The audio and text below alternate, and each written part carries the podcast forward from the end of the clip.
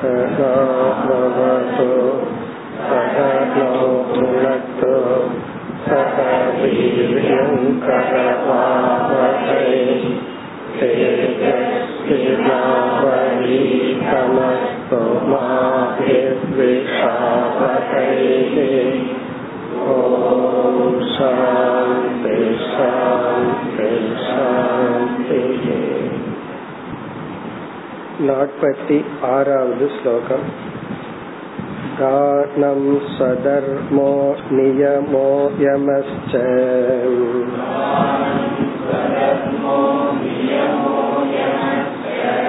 ஸ்ருதம் ச கர்மாணி ச சத்வ்ரதானி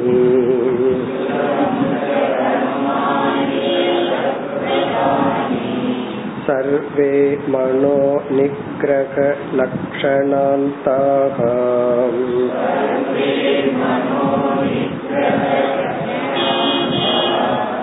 பரோஹி யோகோ மனசஸ் சமாதிஹி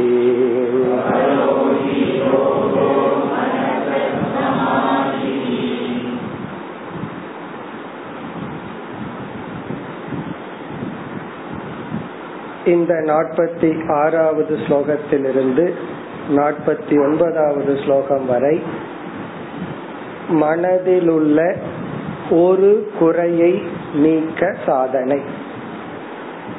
மனதில் இங்கு சந்நியாசி 2 குறைகள் இருக்கின்றது என்று உபதேசம் செய்தார்.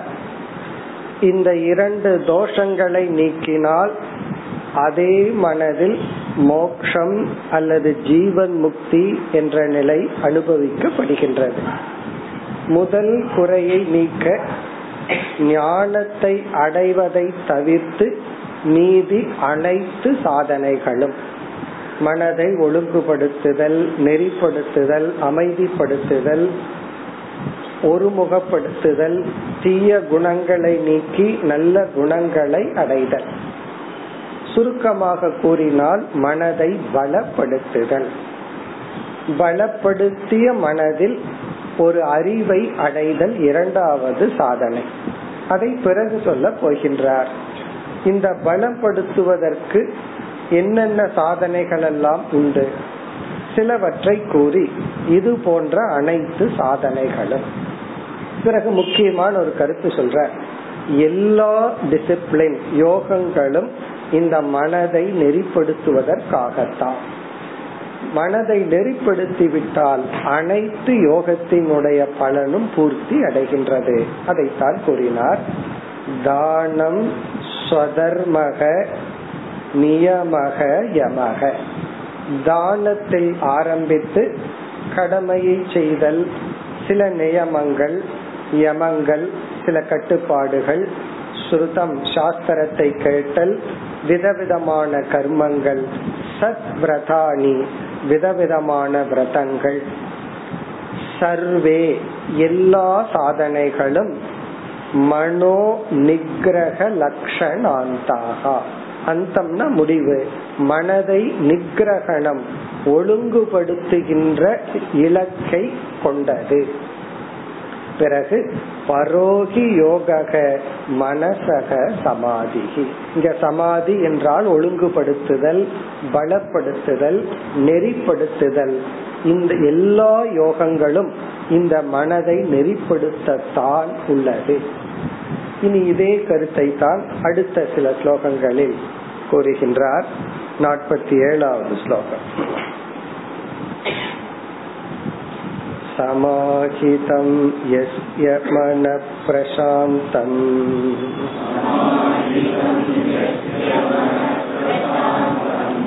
தானாதி பிக்கிம் வத தஸ்ய கிருத்யம்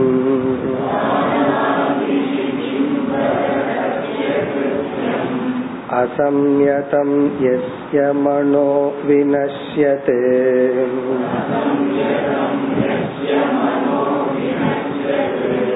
தானாதிபிச்சேதபரம் கிமேபிஹி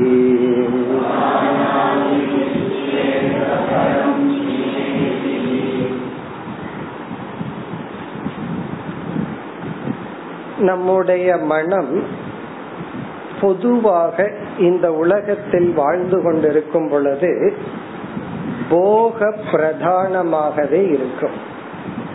போக பிரதானம் என்றால் விழிச்சிருக்கிற வேலையில எப்பொழுதெல்லாம் எப்படியெல்லாம் இன்பத்தை அனுபவிக்க முடியுமோ அவ்விதத்தில் அனுபவிக்க மனம் தூண்டிக்கொண்டே இருக்கும். அதாவது எந்த நேரத்துல எப்படியெல்லாம் இந்த உலகத்திலிருந்து இன்பத்தை அனுபவிக்கலாம். அப்ப மைண்ட் போக பிரதானம். போக பிரதானம்னா போகத்தை நோக்கியே மைண்ட் போயிட்டே இருக்கும். இப்படித்தான் நேச்சுரலா மைண்ட் இருக்கு. அதுல எப்பெல்லாம் நமக்கு போகம் கிடைக்குமோ அப்பெல்லாம் அந்த போகத்தை அனுபவிச்சு கொண்டு இருப்போம். இந்த மைண்ட் சாதன பிரதானமா மாறணும். இந்த நம்மளுடைய பேசிக் டெண்டன்சியே மாறி அமையணும். என்ன என்றால் டிசிப்ளின். எப்பொழுதெல்லாம் சந்தர்ப்பம் கிடைக்குமோ வாய்ப்பு கிடைக்குமோ அப்பொழுதெல்லாம் அந்த நேரத்துல நான் ஒரு சாதகன் அப்படிங்கிற ஒரு ஆட்டிடியூடு கொண்டு வந்தேன். இந்த தமோ குணத்தில் இருக்கிறவங்களுக்கு எப்பொழுதெல்லாம் சான்ஸ் கிடைக்குதோ அந்த நேரத்துல 2 நிமிஷமா தூங்கி எழுந்திரிச்சு விடுவாங்க. பஸ்ல நின்னுட்டு கொண்டு போனாலும் 1 நிமிஷம் தூங்கி எழுந்திரிச்சாங்க. அப்படி இந்த தமோ குணத்தில் இருக்கிறவங்க எப்படி கிடைக்கிற நேரத்துல தூங்குறதுக்கு பயன்படுத்துறாங்களோ அதே போல நம்ம மைண்ட் கிடைக்கிற நேரத்துல சாதனைக்கு பயன்படுத்த. இப்ப சாதனை பிரதானமா நம்ம ஆட்டிடியூடே மாறணும்.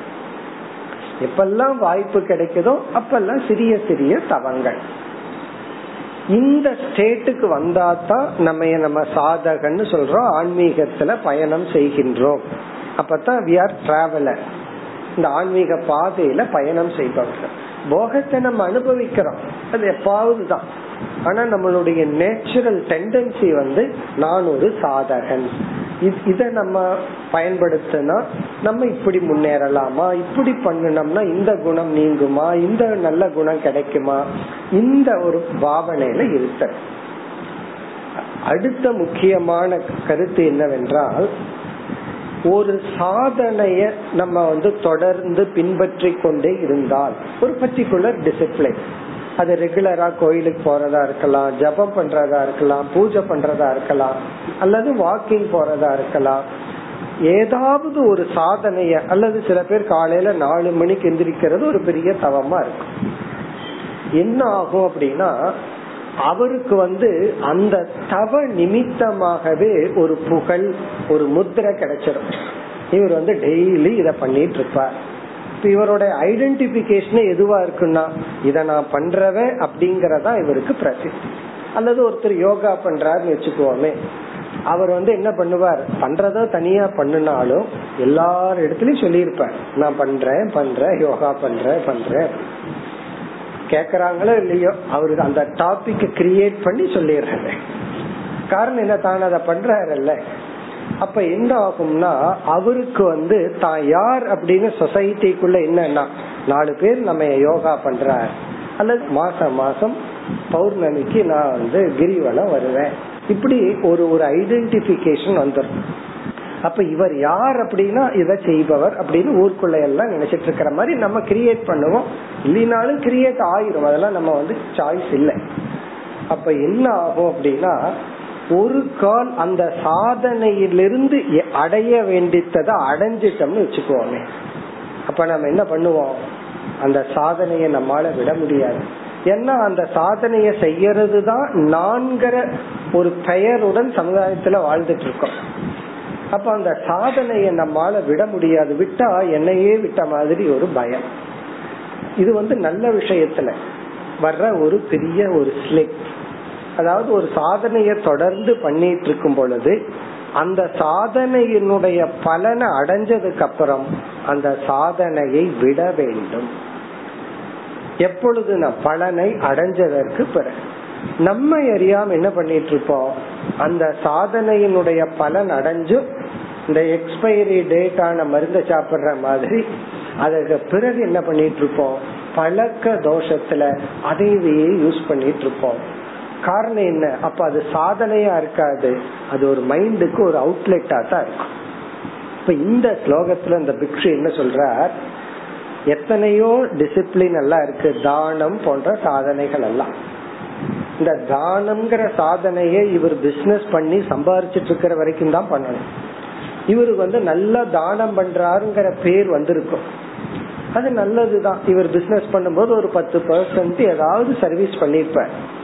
இப்ப இவருடைய சூழ்நிலை என்னன்னா, பையனுக்கு கொடுத்தாச்சு, ரிட்டையர்மெண்ட் ஆயாச்சு, அதுக்கப்புறமும் இவர் வந்து நான் கொடுக்கணும்ங்கிறது வந்து தவறான எண்ணம். அதுக்கப்புறம் என்னன்னா, நீ சம்பாதிக்கிறத நிறுத்திட்டா கொடுக்கறதையும் நிறுத்தணும். அதுக்கு மேல நீ கொடுத்தீங்கன்னா அது புடுங்கி கொடுக்கறாயின்னு அர்த்தம். நீ கொடுக்கல, இனி ஒருத்தருக்கு வாங்கி கொடுக்கற, அது அவனாக முடிவு பண்ணணும். அந்த பையன் அவன் முடிவு பண்ணணும், என்ன பண்ணலாம், அப்பா கொடுத்த மாதிரி கொடுக்கலாமா, வேற ஃபார்ம்ல சர்வீஸ் பண்ணலாம்னு அவன் முடிவு பண்ணணும். ஆனா சில பேர்த்துக்கு என்ன, தன்னுடைய சொசைட்டில அந்தஸ்தே இவர் தானம் பண்றவர், இவர் இத செய்வார் அப்படிங்கறதுதான் இருக்கு. அது அவரை விடுறது அப்படிங்கறது இது ஒரு பெரிய விஷயம். இந்த ஸ்லோகத்தில் என்ன செய்கின்றார், என்னென்ன சாதனைகள் எல்லாம் செய்யப்பட்டு இருந்ததோ அந்த சாதனையினுடைய பலனை அடைஞ்சதற்கு பிறகு அந்த சாதனைகள் எல்லாம் உனக்கு அவசியம் இல்லை, அவைகள் விடப்பட வேண்டும். இப்ப சில சாதனைகள் எல்லாம் நம்ம விட்டுறணும், சில சாதனைகள் எல்லாம் நம்முடைய சுபாவமா மாறணும். உதாரணமா, அதிகாலையில எழுந்திருக்கிறதுங்கிறது ஒரு காலத்துல சாதனையா இருக்கும். 7 மணி வரைக்கும் உறங்கிட்டு இருந்தவன் திடீர்னு 5 மணிக்கு எந்திரிக்கிறதுங்கிறது ஒரு சாதனை. லட்சியத்தை அடைஞ்சதுக்கு அப்புறம் மறுபடியும் நான் 7 மணி வரைக்கும் தூங்கலாமான்னு கேட்க கூடாது. லட்சியத்தை அடைஞ்சதுக்கு அப்புறம் என்ன ஆகும்னா, அந்த 7 மணிங்கிறது வந்து எழுந்துட்டு இருக்கிற பழக்கம் 5ங்கிறது சுபாவமா மாறிடும். இப்ப சில சாதனைகள் எல்லாம் சுபாவமா மாறிடும், அதை நம்ம மாத்தணுங்கிற அவசியம் இல்லை. ஆனால் தானம் செய்தல், கடமைகளை எடுத்துக்கிறது, மற்றவங்களுக்காக நம்மளோட சில கடமைகளை செய்தல், இதெல்லாம் சுபாவம் அல்ல, இது காலத்துக்கு காலம் மாறிக்கொண்டே இருக்கு.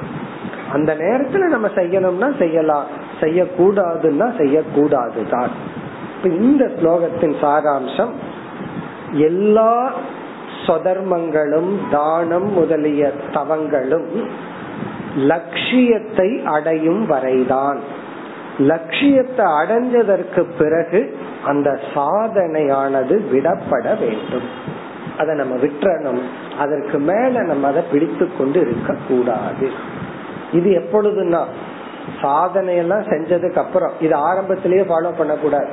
எப்படி ஒரு காலத்துல தானம் பண்றத விட்டுதான் ஆகணும், அதனை ஆரம்பத்திலேயே விட்டுறேன்னு சொல்ல கூடாது. எப்படியும் சில டிசிப்ளின் எல்லாம், சில கடமைகள், பொறுப்புகளை எல்லாம் விட்டு ஆகணும், அதனால நான் இப்பவே விடுறேனே அப்படின்னு சொல்லக்கூடாது. ஜாபுக்கு போறதுக்கு முன்னாடியே ரிட்டையர்மெண்ட் ஆகுறேன்னு சொன்னா எப்படி இருக்கு? நீ ஜாபுக்கு போய் இருந்ததுக்கு அப்புறம் தானே ரிட்டையர்மெண்ட். இல்ல நான் 22 வயசுலயே ரிட்டையர்மெண்ட் எடுத்துக்கிறேன் அப்படின்னா, இப்பெல்லாம் சாப்ட்வேர் பசங்க எல்லாம் இப்படி பண்ண வேண்டியது இருக்கு. 6 மாசத்துக்கு மேல ரிட்டையர்மெண்ட் கொடுத்துறான், அது வந்து தவறான எண்ணம். இங்க வந்து என்ன சொல்லுகின்றார், சாதனையினுடைய பலன் வந்து மனதை விரிவுபடுத்தி, அமைதிப்படுத்தி, தூய்மைப்படுத்தி, ஒழுக்கப்படுத்துறதுதான். அதை செஞ்சதுக்கு அப்புறம் எதுவுமே கம்பல்சரியா உனக்கு கிடையாது. ஏதாவது செய்யணும்னா செய், விட வேண்டித்ததை விட்டாக வேண்டும். அதற்கு பிறகு நீ செய்கின்ற எந்த சாதனையிலும் பலன் இல்லை. இப்ப இந்த ஸ்லோகத்தை கவனமா புரிஞ்சுக்கணும். தானம் பண்றதுனால பலன் இல்லைன்னு எப்போ, அது எந்த சூழ்நிலை, அதுதான் முக்கியம். ஸ்லோகத்திற்குள் சென்றால், சமாஹிதம் யஸ்ய மனஹ, யஸ்ய யாருடைய, மனஹ மனமானது, சமாஹிதம், சமாஹிதம்னா அமைதியை அடைந்து விட்டதோ, தன்னுடைய கட்டுக்குள் வந்து விட்டதோ. சமாஹிதம்னா ஒடுக்கப்பட்டு விட்டதோ, ஒழுங்காகி விட்டதோ, நெறிக்குள் வந்து விட்டதோ. பிளஸ் பிரசாந்தம், முழுமையாக அமைதியை அடைந்து விட்டதோ. சமாஹிதம்னா அடக்கப்பட்டு விட்டது, பிரசாந்தம்னா அமைதியை அடைந்து விட்டது. யாருடைய மனமானது, முதல் தோஷத்திலிருந்து நிவர்த்தி அடைந்து விட்டதோ, அதாவது பலகீனத்துவத்திலிருந்து விடுதலை அடைந்து தீய குணங்கள் எல்லாம் போய் நல்ல குணங்கள் எல்லாம் வந்து நம்மிடத்துல ஒரு நல்ல கருவியாக இருக்கின்றதோ, மன கட்டுப்பாடு யாருக்கு வந்து விட்டதோ. இரண்டாவது வரியில தானாதிபிகி கிம்பத தஸ்ய கிருத்யம், தானாதிபிகி தானம் முதலிய சாதனைகளினால் தஸ்ய அவனுக்கு கிருத்தியம் ஆக வேண்டியது கிம்வத என்னதான் இருக்கின்றது அப்படின்னா ஒன்னும் கிடையாது.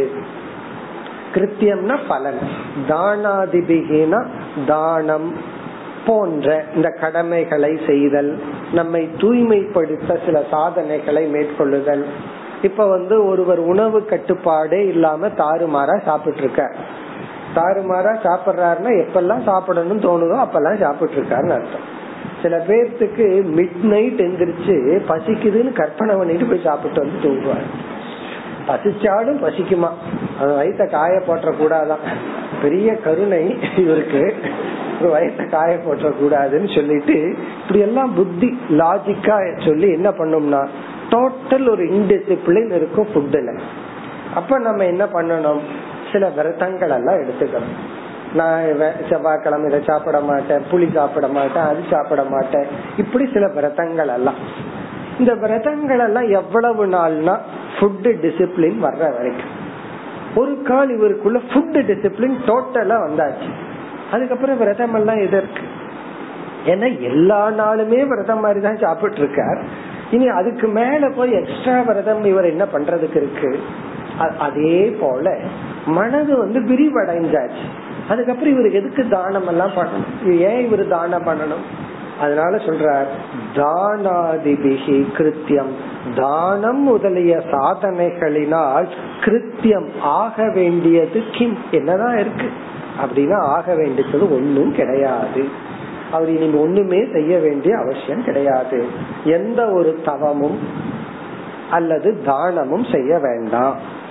எப்பொழுதுனா முதல் வரி சமாஹிதம் பிரசாந்தம் மனக, மனம் எப்பொழுது அமைதி அடைந்து கட்டுக்குள் வந்து விட்டதோ அப்போ அதற்கு பிறகு இதனால ஒரு பிரயோஜனமும் கிடையாது.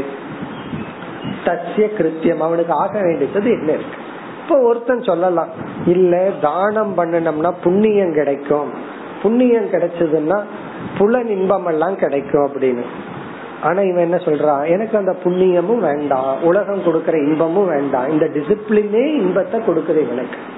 ஆகவே இவனுக்கு லௌகிக இன்பம் தேவையில்லை, போகம் தேவையில்லை, ஆகவே தானம் முதலியவைகள் காமியமாகவும் பண்ண வேண்டாம், தானம் முதலிய சாதனைகளை நிஷ்காமமாகவும் பண்ண வேண்டாம். ஏன்னா நிஷ்காம பலன் சித்த சுத்தி அடைஞ்சிட்டான், காமிய பலனுடைய பலனை இவனுக்கு ஆசை இல்லை, அதுதான் சித்த சுத்தின்னு சொல்றான். இப்ப இதுல இருந்து இவர் என்ன சொல்ற, முதல் ஸ்லோகத்துக்கு ஆப்போசிட்டா சொல்ற. முதல்ல இந்த பிக்ஷு என்ன உபதேசம் பண்ணார், தானத்தில் ஆரம்பிச்சார், தானம் சொதர்மம் இதெல்லாம் கண்டிப்பா நீ செய்யணும்னு சொல்லிட்டு, எதற்காகனா மனதை நெறிப்படுத்த, மனசு நெறியாகிவிட்டால் இதெல்லாம் வேண்டாம் அப்படின்னு சொல்றார். பிறகு அடுத்த வரியில என்ன சொல்றார், நீ எத்தனையோ தவங்கள் எல்லாம் செஞ்சிட்டு இருக்க, அதாவது தானம் செய்யற, பூஜை பண்ற, கோயிலுக்கு போற, வேதத்தை ஓதுகின்றாய், இதெல்லாம் பண்ணிட்டு இருக்க. சில பேர் அப்படி செய்வார்கள், பார்க்கறதுக்கு ஒரு பெரிய பக்தனா இருப்பார்கள், பயங்கர டிசிப்ளின் இருக்கும், காலையில எழுந்த உடனே பூஜைகள் புனஸ்காரம் ஏதோ சொல்றமே எல்லாம் பண்ணிட்டு இருக்க. ஆனால் இந்த மனது மட்டும் ஒழுக்கம் இல்லாத மனமாக இருந்தால், ராவணனை போல மனசு இருக்கு, ராவணன் எத்தனை சாதனை பண்ணியிருக்கான், ஒரு பெரிய சிவபக்தன் சொல்றான், எவ்வளவோ தவம் பண்ணியிருக்கான், மைண்ட் ராவணனை போல இருக்கு, அதாவது அதர்மமான இன்பத்தை அனுபவிக்கணுங்கிற எண்ணத்துல மனசு இருக்கு. அப்போ இந்த சாதனையினாலதான் என்ன பலன் அப்படின்னு கேக்குறார்.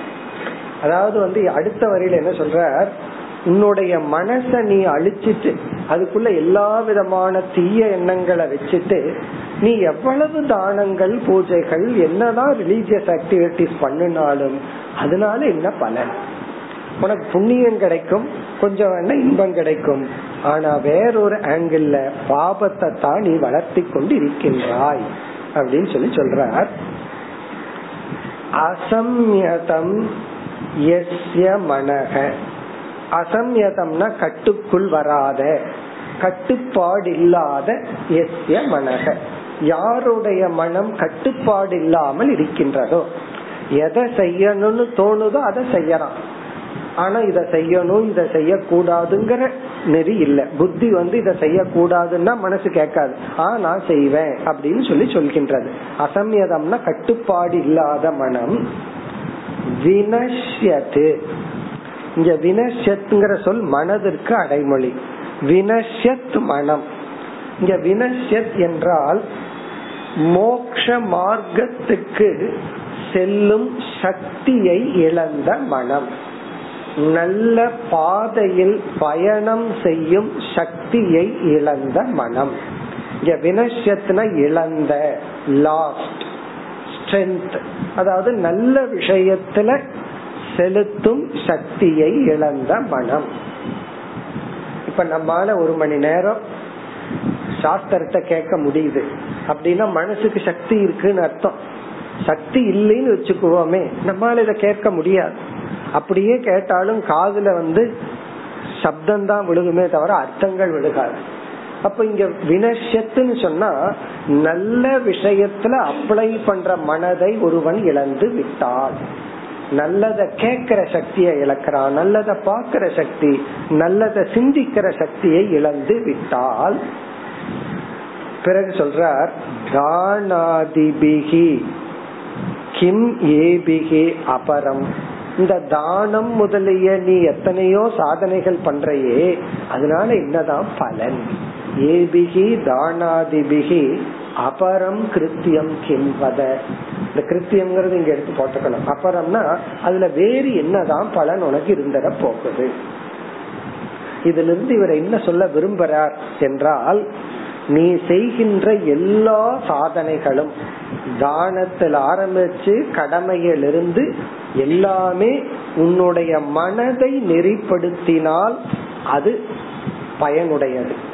உன்னுடைய மனதை கட்டுப்படுத்தவில்லை, நெறிப்படுத்தவில்லை, ஒழுங்குபடுத்தவில்லை என்றால் நீ செய்யற எந்த சாதனையினாலும் பிரயோஜனம் இல்லை. இதுக்கு யார் உதாரணம்? புராணத்துல வந்து எத்தனையோ பேர் உதாரணம், ராவணன், கிரண்யகசிப்பு போன்றவங்க எத்தனையோ பேர் உதாரணம். லைஃப்ல வந்து நமக்கு எத்தனையோ பேர் உதாரணமா தெரியும். காரணம் என்ன? ரொம்ப ரிலீஜியஸ் பர்சனா தன்னை காட்டிக் கொள்வார்கள், எத்தனையோ டிசிப்ளினா இருக்கிற மாதிரி இருப்பார்கள்.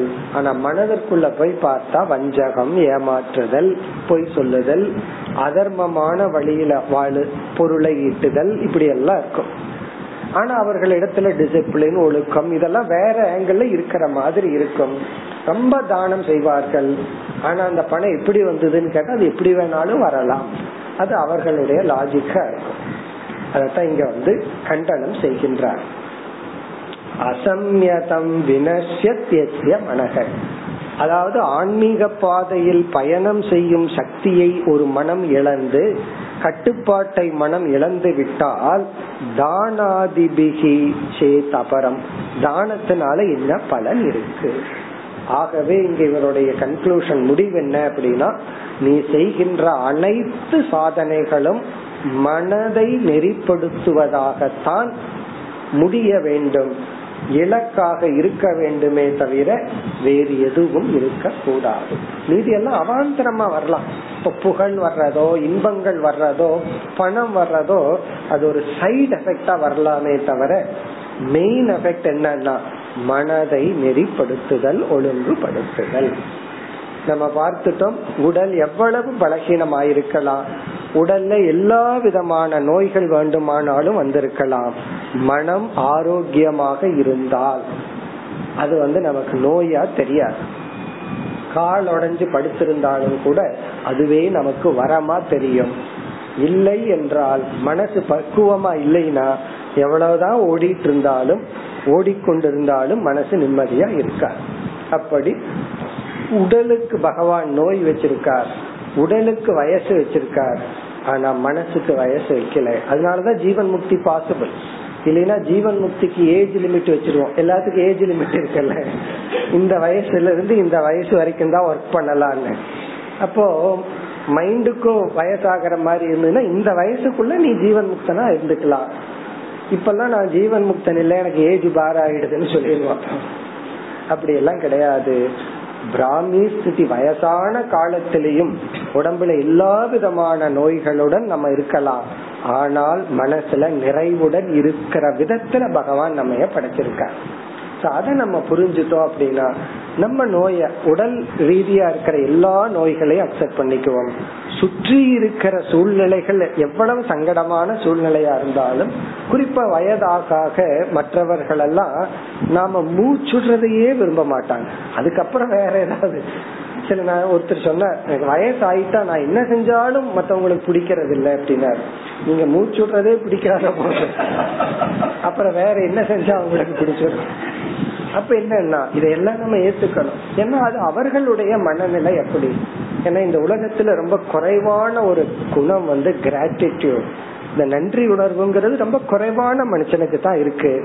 கடவுள் வந்து அதை கொஞ்சம் நாய்க்கு அதிகமா கொடுத்துட்டு மனுஷனுக்கு குறைச்சிட்டாரு போல் இருக்கு. அதனால உலகம் அப்படித்தான் இருக்கும். இந்த ரியாலிட்டி எல்லாம் மைண்ட் ஏற்றுக்கொண்டால் எந்த சூழ்நிலையிலும் நாம் நிறைவாக ஜீவன் முக்தனாக இருக்க முடியும். ஆகவே என்ன சொல்ற, நீ செய்யற எல்லா டிசிப்ளினுமே மைண்ட டிசிப்ளின் பண்றதுக்கு தான், வேற எதற்கும் இல்லை.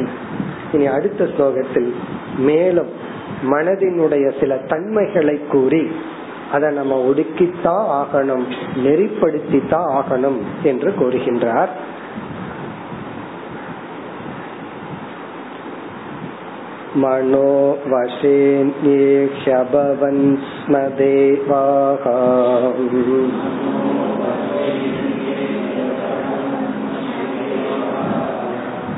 மனச்ச நான்யஸ்ய வசம் சமேதி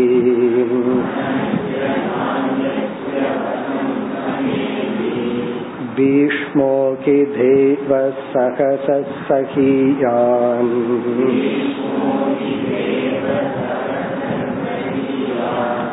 யுஞ்யாத் வசேதம் சகி தேவதேவக.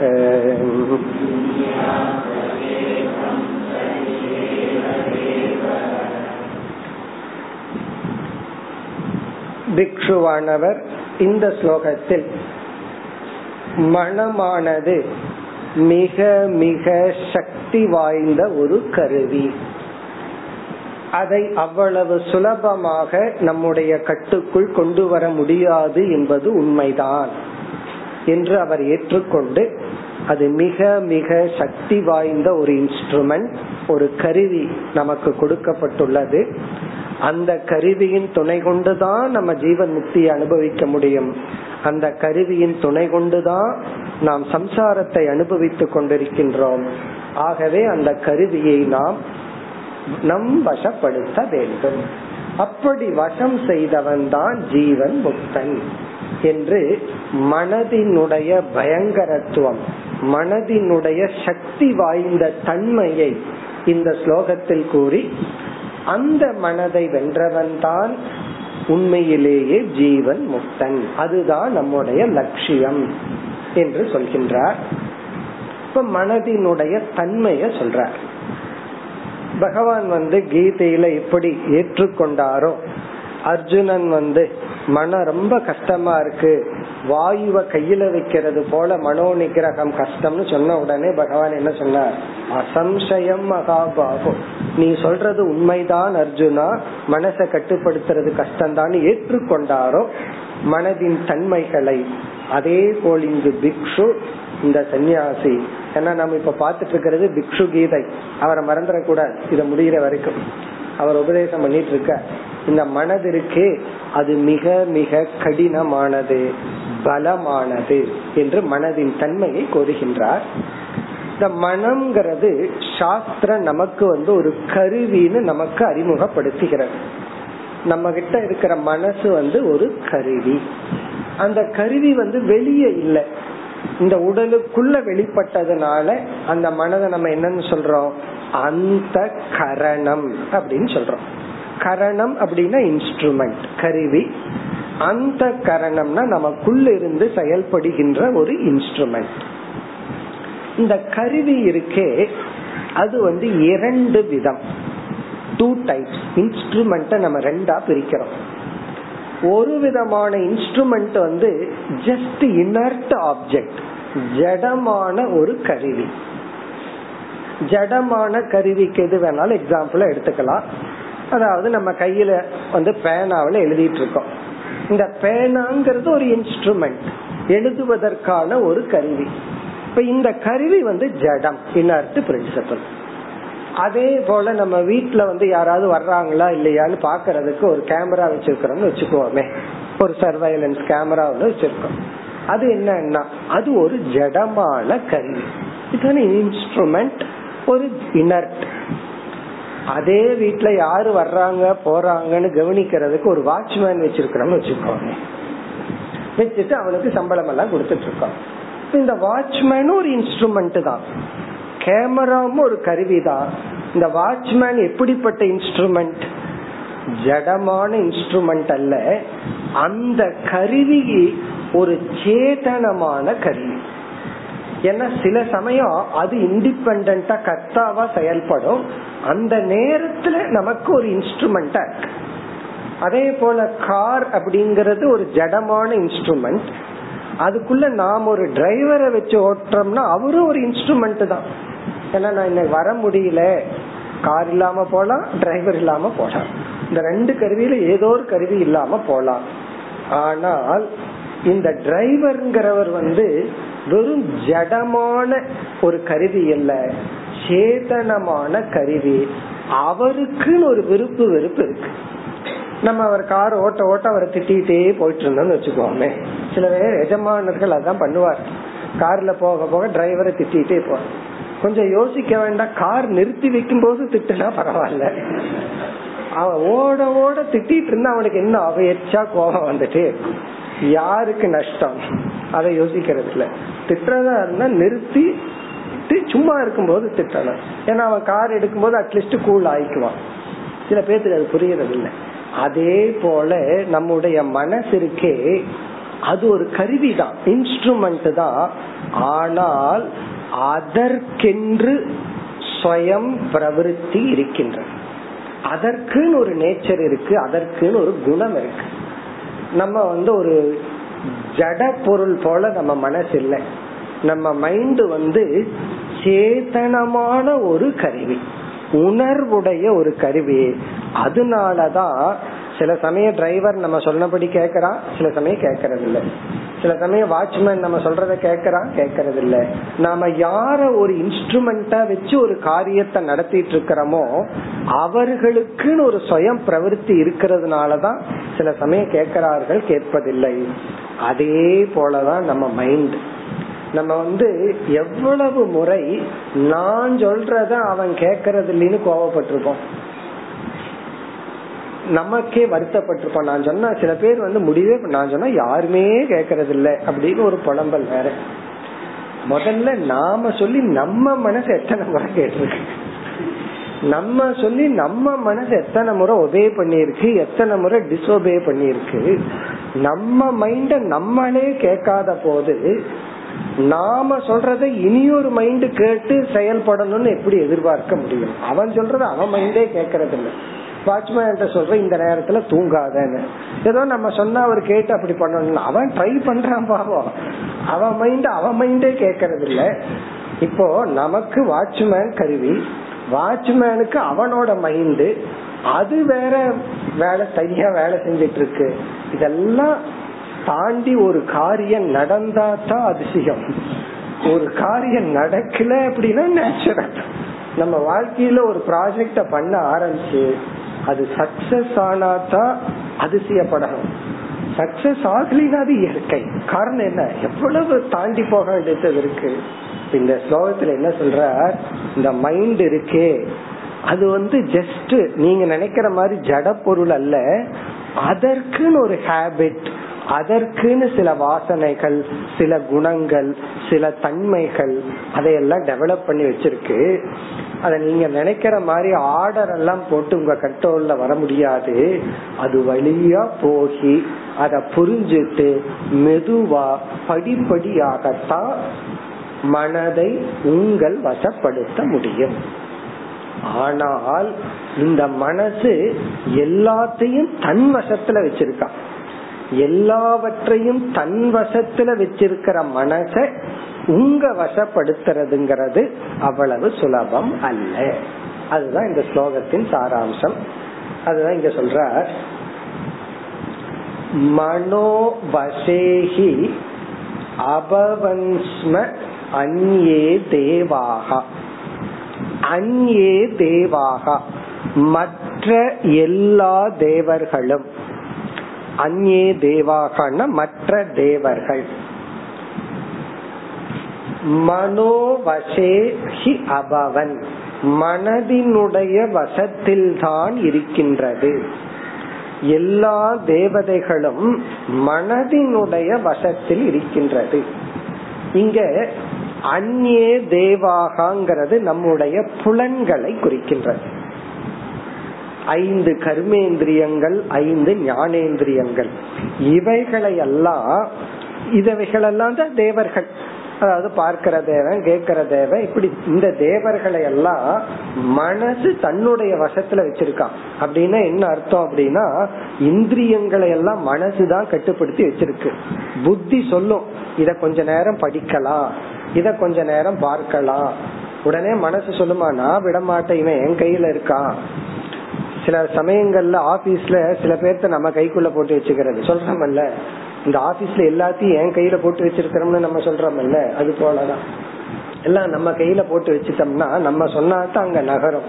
அப்படி மைண்ட் என்ன சொல்லுதுன்னா, புலன்கள் எல்லாம் இருக்கே, நீ கீத படினாலாம் படிச்சிடாது, நான் சொன்னாதான் படிக்கும், எல்லாம் என் கையில் இருக்கு, நான் பிடிச்சு வச்சிருக்கிறேன், நீ இத பண்ணுன்னா பண்ணிடாது.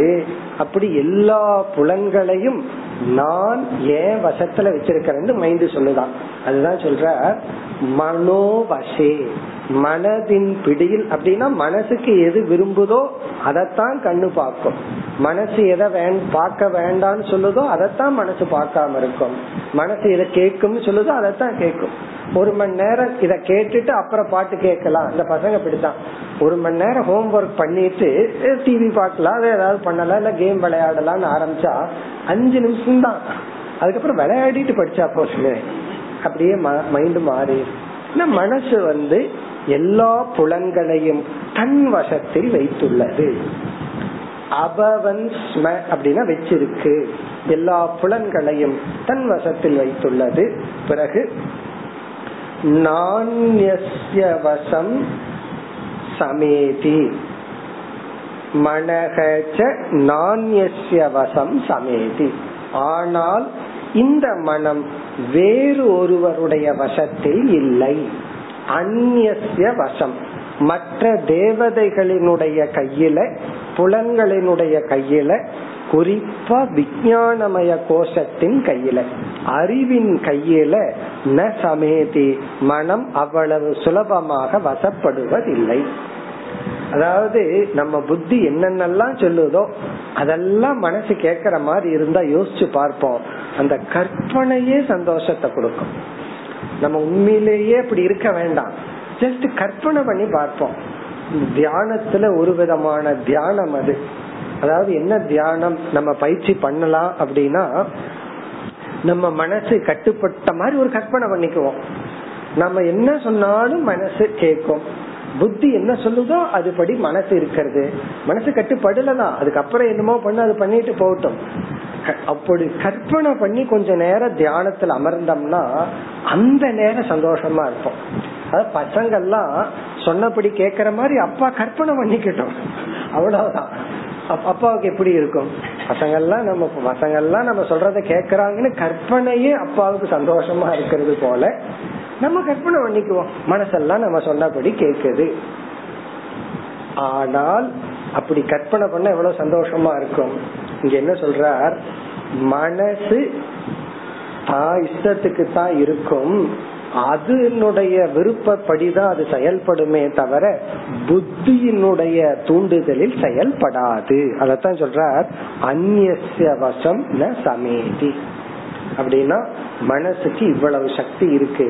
நீ அடுத்த வரியில என்ன சொல்ற, பீஷ்மோஹி தேவக.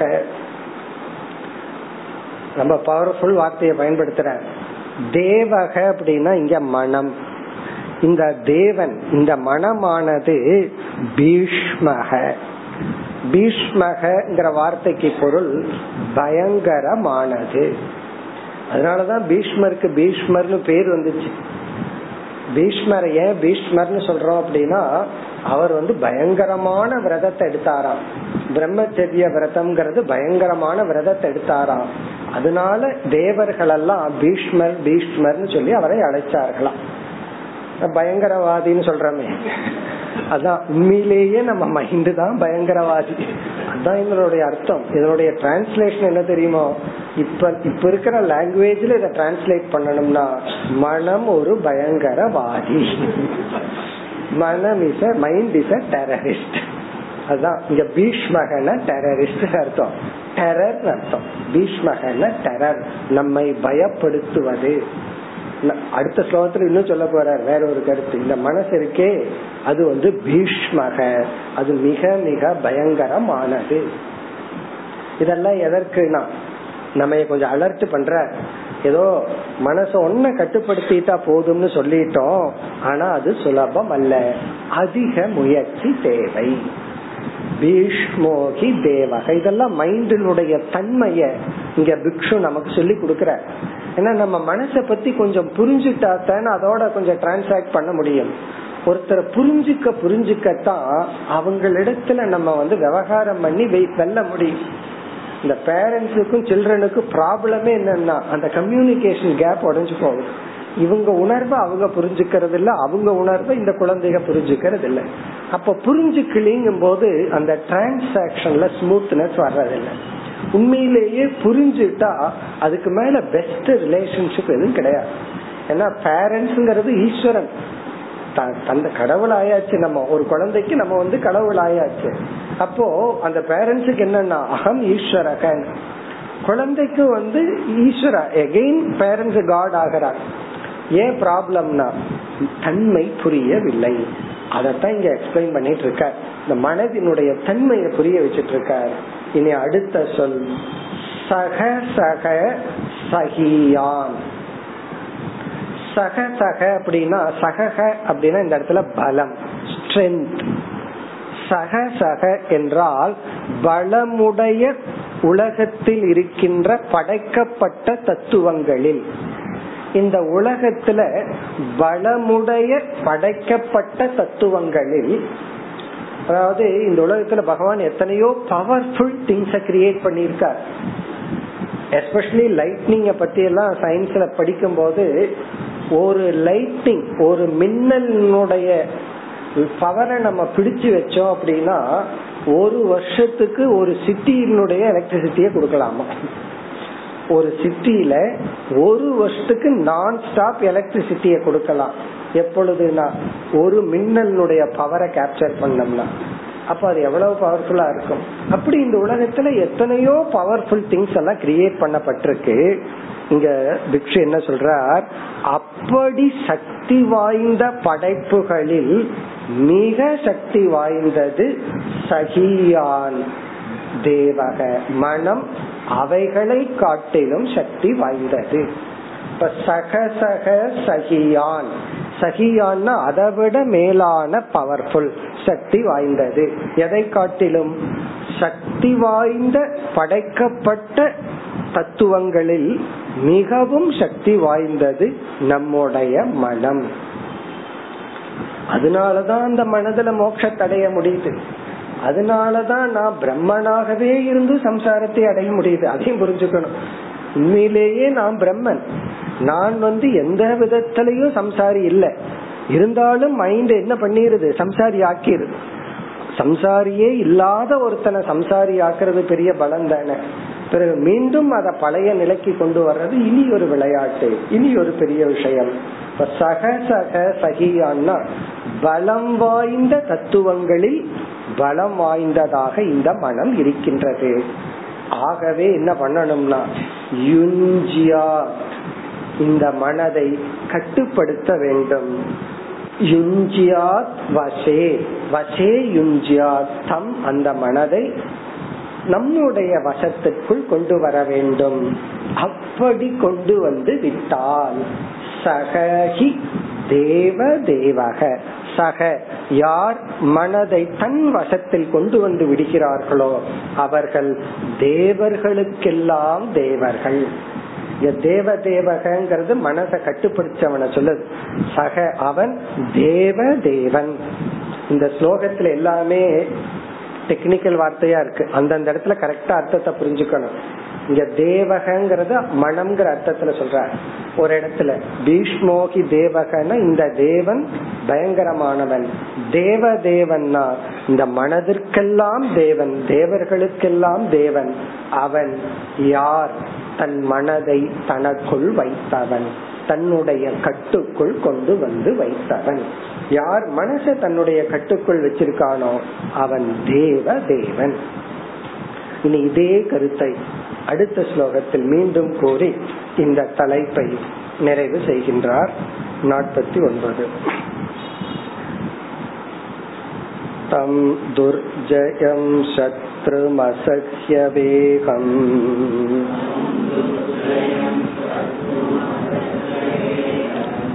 அருந்துதம் தன்ன விஜித்ய கேசித்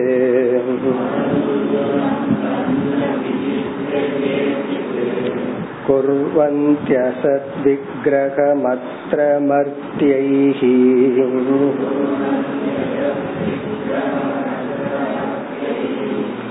மித்ரான்யுதாசீன ரிபூன் விமூடாஹ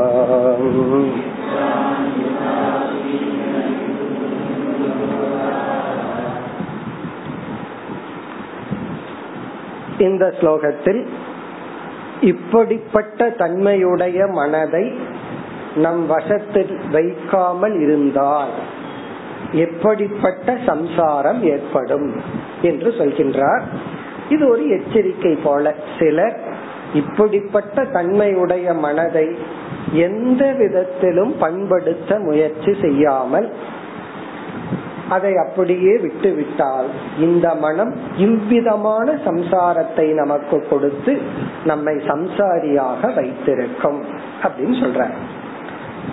ஆகவே மனஏவ காரணம் மனுஷ்யானாம் பந்த மோட்ச யோகோ, அதை நிரூபிக்கிறார். மனசுதான் பந்தத்திற்கும் மோட்சத்திற்கும் காரணம். என்ன சொல்கின்றார்? தம் துர்ஜயம் அந்த மனம், அந்த தேவன் எப்படிப்பட்டவன்? துர்ஜயம் வெல்வதற்கு கடினமான பகைவன். துர்ஜயம் துர்ஜயம்னா அவ்வளவு சுலபமாக வெல்ல முடியாது. யார்? சத்ரும் வெல்ல முடியாத பகைவன், வெல்வதற்கு கடினமான ஒரு பகைவன். அவ்வளவு சுலபமா இந்த பகைவனை வென்றுவிட முடியாது. துர்ஜயம் சத்ரும். பிறகு இந்த இடத்துல என்ன செய்கின்றார்? நாம பகைவர்கள் நமக்கு எத்தனையோ பேர் இருக்கா, அந்த பகைவர்களை வெல்வதற்கான முயற்சியில இருந்துட்டு இருக்கிறோம். பாஹ்ய சத்ருக்கள் தான் நமக்கு இருக்கிறார்கள். வெளிய பல பகைவர்கள் நாம உருவாக்கி இருக்கின்றோம். நீ யாருடைய எல்லாம் பேசுவேன்னு ஒரு லிஸ்ட கொடுத்து, நீ யாருகிட்ட எல்லாம் பேச மாட்டேன்னு ஒரு லிஸ்ட கொடுத்தா பேசாத லிஸ்ட் தான் அதிகமாகும். நான் இவங்கிட்ட எல்லாம் பேச மாட்டேன் அப்படி. அப்ப நம்ம என்ன பண்ணிருக்கிறோம்? பகைவர்களை ரொம்ப வளர்த்தி வச்சிருக்கோம். அவர்களை வெல்வதற்கே நம்ம எஃபர்ட் எல்லாம் போயிட்டு இருக்கு. இவர் என்ன சொல்றார்? உன்னுடைய உண்மையான பகைவன் உன் மனசுதான். அப்ப சத்ரும் உன்னுடைய மனம் என்கின்ற பகைவனை வெல்வதற்கு தான் உன்னுடைய முயற்சி இருக்கணும். ஏன்னா நம்ம முயற்சி எல்லாம் வெளி இருக்கிற பகைவனை மாத்துறதுல இருக்கு. வெளியே ஒருவர் நமக்கு கஷ்டத்தை கொடுத்துட்டு இருக்கார், கஷ்டப்பட்டு முயற்சி பண்ணி அவர் நம்ம புகழ்ற மாதிரி பண்ணிட்டோம்னு வச்சுக்குவோமே, நம்ம நினைக்கிறோம் சக்சஸ். அதுக்கப்புறம் அவர் புகழும் போது மைண்ட் என்ன சொல்லுமோ, அவன் போய் சொல்றான்னு சொல்றான். முன்ன அவன் திட்டும் போது அவன் உண்மையை சொல்றான்னு மனசு சொல்லி வருத்தப்பட்டுக்கும், அவன் புகழும் போது அவன் பொய் சொல்றான்னு சொல்லி மனசு வருத்தப்படும். இதுதான் நம்ம மனசு. உண்மையிலேயே தலைகீழா இருக்கணும். நம்ம அவன் நிந்தனை பண்ணும் போது அவன் பொய் சொல்றான்னு நினைச்சிட்டா துக்கம் கிடையாது. அவன் புகழும் பொழுது அவன் புகழ்றான் அது உண்மை இல்லைன்னு நினைச்சிட்டாலும் வருத்தம் கிடையாது. இல்ல அது உண்மைன்னு நினைச்சிட்டா அட்லீஸ்ட் சந்தோஷமாவது இருக்கும். அப்படி இந்த மைண்ட் இருக்கு, எப்படி வேண்டுமானாலும் நம்ம துயரப்படுத்திடலாம் வெளி சூழ்நிலை எப்படி இருந்தாலும். அதனால பாஹ்ய சத்ருவை விட்டுட்டு ஆந்தர சத்ருக்கு வரணும்னு சொல்ற. துர்ஜயம் சத்ரும் அசஹ்ய வேகம், இதெல்லாம் மனசை வர்ணிக்கிறார். அசஹ்ய வேகம்னா அதனுடைய வேகத்தை அவ்வளவு சுலபமா கட்டுப்படுத்த முடியாது. ரொம்ப வேகமா தான் போயிட்டு இருக்கும், அந்த வேகத்தை அவ்வளவு சுலபமாக தடை போட முடியாது. அசஹ்ய வேகம் அப்படின்னா சில சமயங்கள்ல நமக்கு சில நேரங்கள்ல சில திங்கிங், சில எண்ண ஓட்டங்கள் வந்துட்டு இருக்கும். நாம அது அப்படி நினைக்க வேண்டாம், அப்ப அப்படிப்பட்ட எண்ண ஓட்டங்களை நிறுத்தணும் அப்படின்னு நினைப்போம். நிறுத்த முடியாது, அந்த ஓட்டங்கள் அவ்வளவு கட்டுப்பாடு இல்லாம ஓடிக்கொண்டே இருக்கும். அதான் அசஹ்ய வேகம். அந்த எண்ண ஓட்டங்களை தடை செய்வது மிக மிக கடினம். பிறகு அடுத்தது சொல்றார் அருந்துதம். அருந்துதம் என்றால் இந்த மனதினுடைய எண்ண ஓட்டங்களின் விளைவாக சில விதமான திங்கிங் பேட்டர்ன், சில விதமான எண்ணங்களின் விளைவாக உடலில் உள்ள சில முக்கிய உறுப்புகள் எல்லாம் பாதிக்கப்படும். இந்த பிசிக்கல் பாடியில் இருக்கிற சில முக்கியமான உறுப்புகள், அதாவது உயிர் வாழ தேவையாக இருக்கின்ற அங்கங்கள், குறிப்பா ஹார்ட். அதான் அருந்துதம். அரு அப்படின்னு சொன்னா மர்மஸ்தானம் அர்த்தம். மர்மஸ்தானம்னா உயிர் வாழ உடலில் இருக்கின்ற முக்கிய உறுப்பான ஹிருதயம் போன்ற உறுப்புகள் எல்லாம். துதம் என்றால் அதனுடைய ஆரோக்கியத்தை மனம் பாதிக்கும். அதனாலதான் சில நோய்கள் எல்லாம் மனதினுடைய எண்ண ஓட்டத்தினாலேயே வருவது. இந்த ஹார்ட் அட்டாக், இந்த இருதய துடிப்பு அதிகரிக்கிறது, பிபி, சம்டைம் அல்சர். அதாவது துயரமான எண்ணங்கள் அதிகமாக அதிகமாக வயிற்றுல அந்த சிட்ரிக் ஆசிட் அதிகமாகி அதிகமாகி இந்த வயிற்றுல வர்ற அந்த ஒரு அமிலம் துயரம்ங்கிற உணர்வு அதிகரிக்குமா. அப்ப என்ன ஆகும் அப்படின்னா இவன் துயரத்துல அட்லீஸ்ட் சாப்பிட்டானாவது பரவாயில்ல. சில பேர்த்துக்கு ரொம்ப சோகமா இருக்குன்னு போய் சாப்பிட்டு வருவாங்க, அட்லீஸ்ட் பெட்டர். அது ரொம்ப வருத்தமா இருக்கு அப்படின்னு சொல்லி காரணம் என்ன, அந்த சோகத்துல இங்க ஆசிட் வர வர அதுக்கு தீனி போடுறோம். சில பேர் சோகத்துல சாப்பிடாம மீண்டும் அமிலத்தை உள்ள ஊத்துறாங்கன்னு வச்சுக்கோமே, வேற விதமான ஒரு அமிலத்தை உள்ள ஊத்துவாங்க. ஏற்கனவே சோகம். அதனாலதான் ஒரு டாக்டர் சொன்னார், நான் அட்வைஸ் பண்ணுவேன் சந்தோஷமா இருக்கும் போது குடி, துயரமா இருக்கும் போது ட்ரிங்க் பண்ணாதுன்னு சொல்லுவேன். காரணம் என்ன, துயரத்துல ஏற்கனவே இங்க ஆசிட் அதிகமாகுது, மறுபடியும் உள்ள அமிலத்தை ஊத்துறான். இந்த அருந்துதம் என்றால் இந்த மனதுல வர்ற சில துயரமான உணர்வுகள், வெறுப்புணர்வு, கோபம், பழி வாங்குற உணர்வு, இந்த திங்கிங் எல்லாம் உடலில் இருக்கின்ற சில உறுப்புகளை எல்லாம் அழித்து விடும், டேமேஜ் பண்ணிருமா.